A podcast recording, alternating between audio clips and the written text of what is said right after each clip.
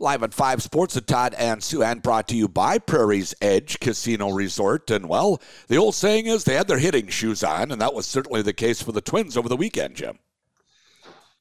I think if it comes down to your shoes, why wouldn't you just wear your hitting shoes all the time? That's an excellent point. I hadn't considered Yeah. that. um, you know, we, there are so many cliches that get thrown around about hitting, and as we talked about last week, the one one cliche that actually has some meaning to it is the whole hitting is contagious part. And why? Because if you're the people around you start hitting, you relax and just try to take good at bat. If people around you aren't hitting, you put pressure on yourself, and then you make a very difficult task almost impossible. Um, and so what's changed? They send down Miranda, who was struggling like crazy.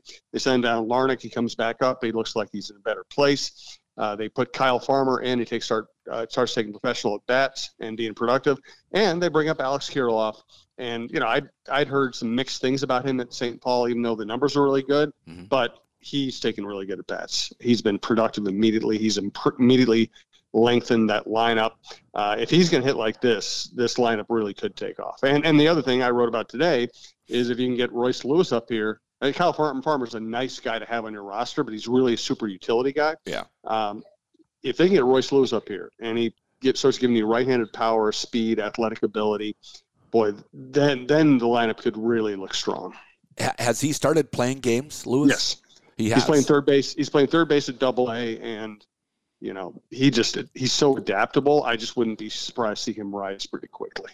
Yeah, I mean, we've seen third base or shortstops move over to third base a lot during the course of, of baseball. I mean, uh, major leaguers do it all the time. They lose a little bit of range, but they still have the great hands and arm. Well, third base is a natural fit. It's a little different to play, but it's I think easier to go from third to or from short to third than to the other side of the infield where everything is spinning in the opposite direction. But yeah, Lewis, I would think would adapt pretty quickly.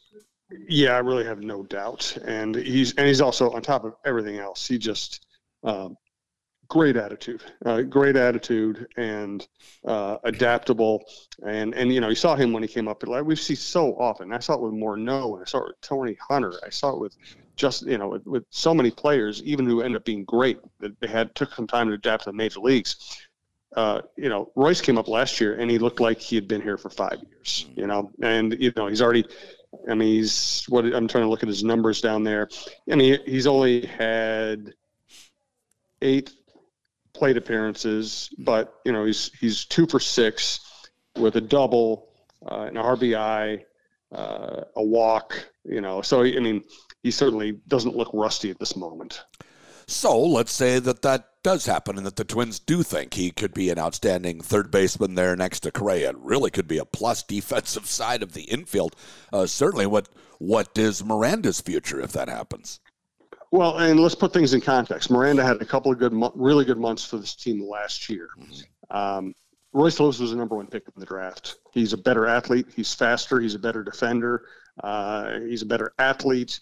He's probably gonna hit from you know Miranda. Miranda has to really outdo Royce Lewis offensively for him to have the same close to the same value.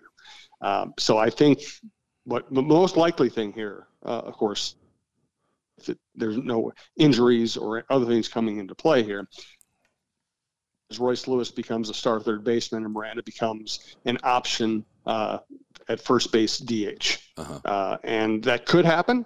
Uh, but that's then. Then what we're doing is we're taking Miranda, who, you know, it, this was his job to keep if he had performed well this year. We're taking Miranda and saying, okay, you're no longer a starting third baseman. Now you're competing with uh, Kirilloff, Larnach, Gallo, Kepler, Wallner, uh, Garlick, Brooks Lee. You're competing with all these other people for bats at you know the other corner positions, and that's a harder way to go. You know, and maybe ends up being maybe ends up contributing in that way. Maybe ends up being organizational depth. Maybe they end up trading. In your column uh, that you just came out with uh, this morning, you mentioned uh, Royce Lewis third could help the Twins, and uh, the second part of that, uh, Jim, tell us about that. Well, you know, we talked about it when La Velle wrote it about it. Maybe, you know, Buxton to center field would make this team better. And I, I was like, yeah, of course it would. Uh, I don't know that they're going to, I don't think they're going to rush it. Uh, but regardless of timing, you know, Buxton has kind of behind the scenes made some noises about, hey, I'm DHing. I'm in the lineup every day. He's only missed four games, and one of those was a slump. He's in the lineup every day. He's a vital part of the lineup. Uh, he could end up hitting 40 home runs, and he's completely healthy. Does he? Is it really smart to put him back in center field where he might get hurt? Mm. And I just think, you know, it, the way I, I put this, I put it this way on the podcast last week. Your goal is to win a championship. Now, everybody knows that you know it's easy to say and maybe they never win a world series and that but you still but you want to give yourself every chance to be as good as you possibly can. Mm-hmm. they're a better team with buxton in center field. It opens up dh for a hitter whether it's miranda or or larnach or whoever else. It deepens your lineup. It gives you a great center fielder instead of a, a very very good center fielder. It improves you everywhere and you're paying them a lot of money to be a great center fielder. Uh, i i understand I, I agree with the Twins. You don't want to rush it persuasive uh, thing over time to get him to kind of think, start thinking like, hey, I need to be out there.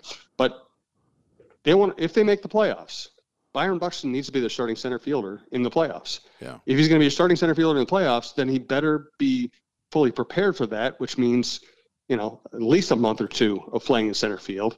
And if he has no physical reason not to play center field let's say in June, then why wouldn't you play him there in June? I, I, I just think that, you know, I, Buxton has gotten, Buxton hated the idea of DHing. Now he's very comfortable with the idea of DHing. Now they need to start working on him. Hey, we're a better team if you're in center field. Even if it doesn't happen immediately, it's something we start moving toward. Yeah.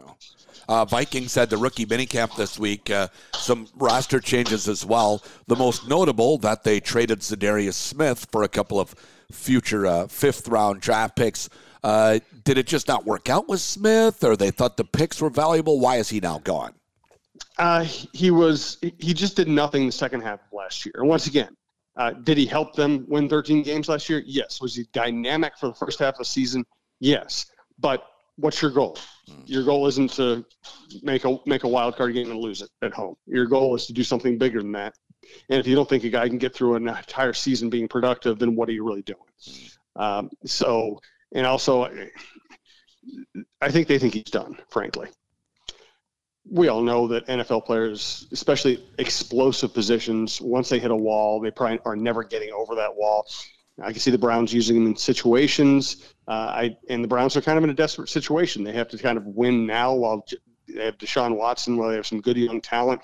Uh, the Vikings, I just don't think have much faith in at this point. And to get rid of his salary, to get anything in return, I think they feel they look like it's a win. Now, maybe you know he has four sacks on opening day and makes them look bad, but I just don't think they're worried about him having a full productive season.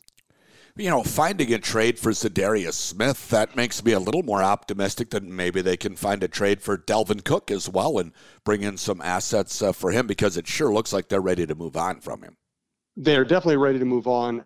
I think there's, you know, all the salary cap stuff makes my head spin, but yeah. I think once you get past June 2nd, uh, it's easier for the Vikings to trade him, and it's easier for a team like the Miami Dolphins to take him on. So I wouldn't be shocked if in the first week of June, uh, the Vikings trade him to the Dolphins for like a fifth round pick or a fourth round pick, something like that. Mm. We're down to the final four in the NBA playoffs. Uh, you know, a seven and an eight seed both make it into the conference finals. Uh, and for the Lakers, you know, it kind of illustrates the not completely meaningless, but the diminished meaning of the regular season in the NBA. And the value of doing what we all hate, which is load management. Yeah. I mean, they, they played the regular season as if, okay, if we get in and we're healthy, we're better off than if we have a great record and we've worn out our older players. And I hate that, but it's the logical approach to take, you know? And, and just what it really speaks to is the NBA season is way too long. Yeah. You know, it's way too long and they pack too many games together. Why do they do it? TV money. Yeah. Are they ever going to stop doing it? No, because they're making an incredible amount of money. So we just have to deal with it. And uh, it also it's really interesting too to look at the end of the Wolves season because the Wolves are playing well late in the year. They go to LA, they dominate three quarters of that playing game uh, before they get tired and the Lakers rally. I mean, now that Laker team that they almost destroyed in that game is now in the conference finals. Mm-hmm. And then they went and played uh, the Nuggets tough for the last three games of that series, and the Nuggets destroyed the Suns. So, mm-hmm. you know, the, la- the last five losses of that Wolves season probably weren't as bad as they appeared at the time. Yeah. Jim, thanks so much. Thanks, Todd. Live at 5 Sports at Todd and Souhan brought to you by Prairie's Edge Casino Resort.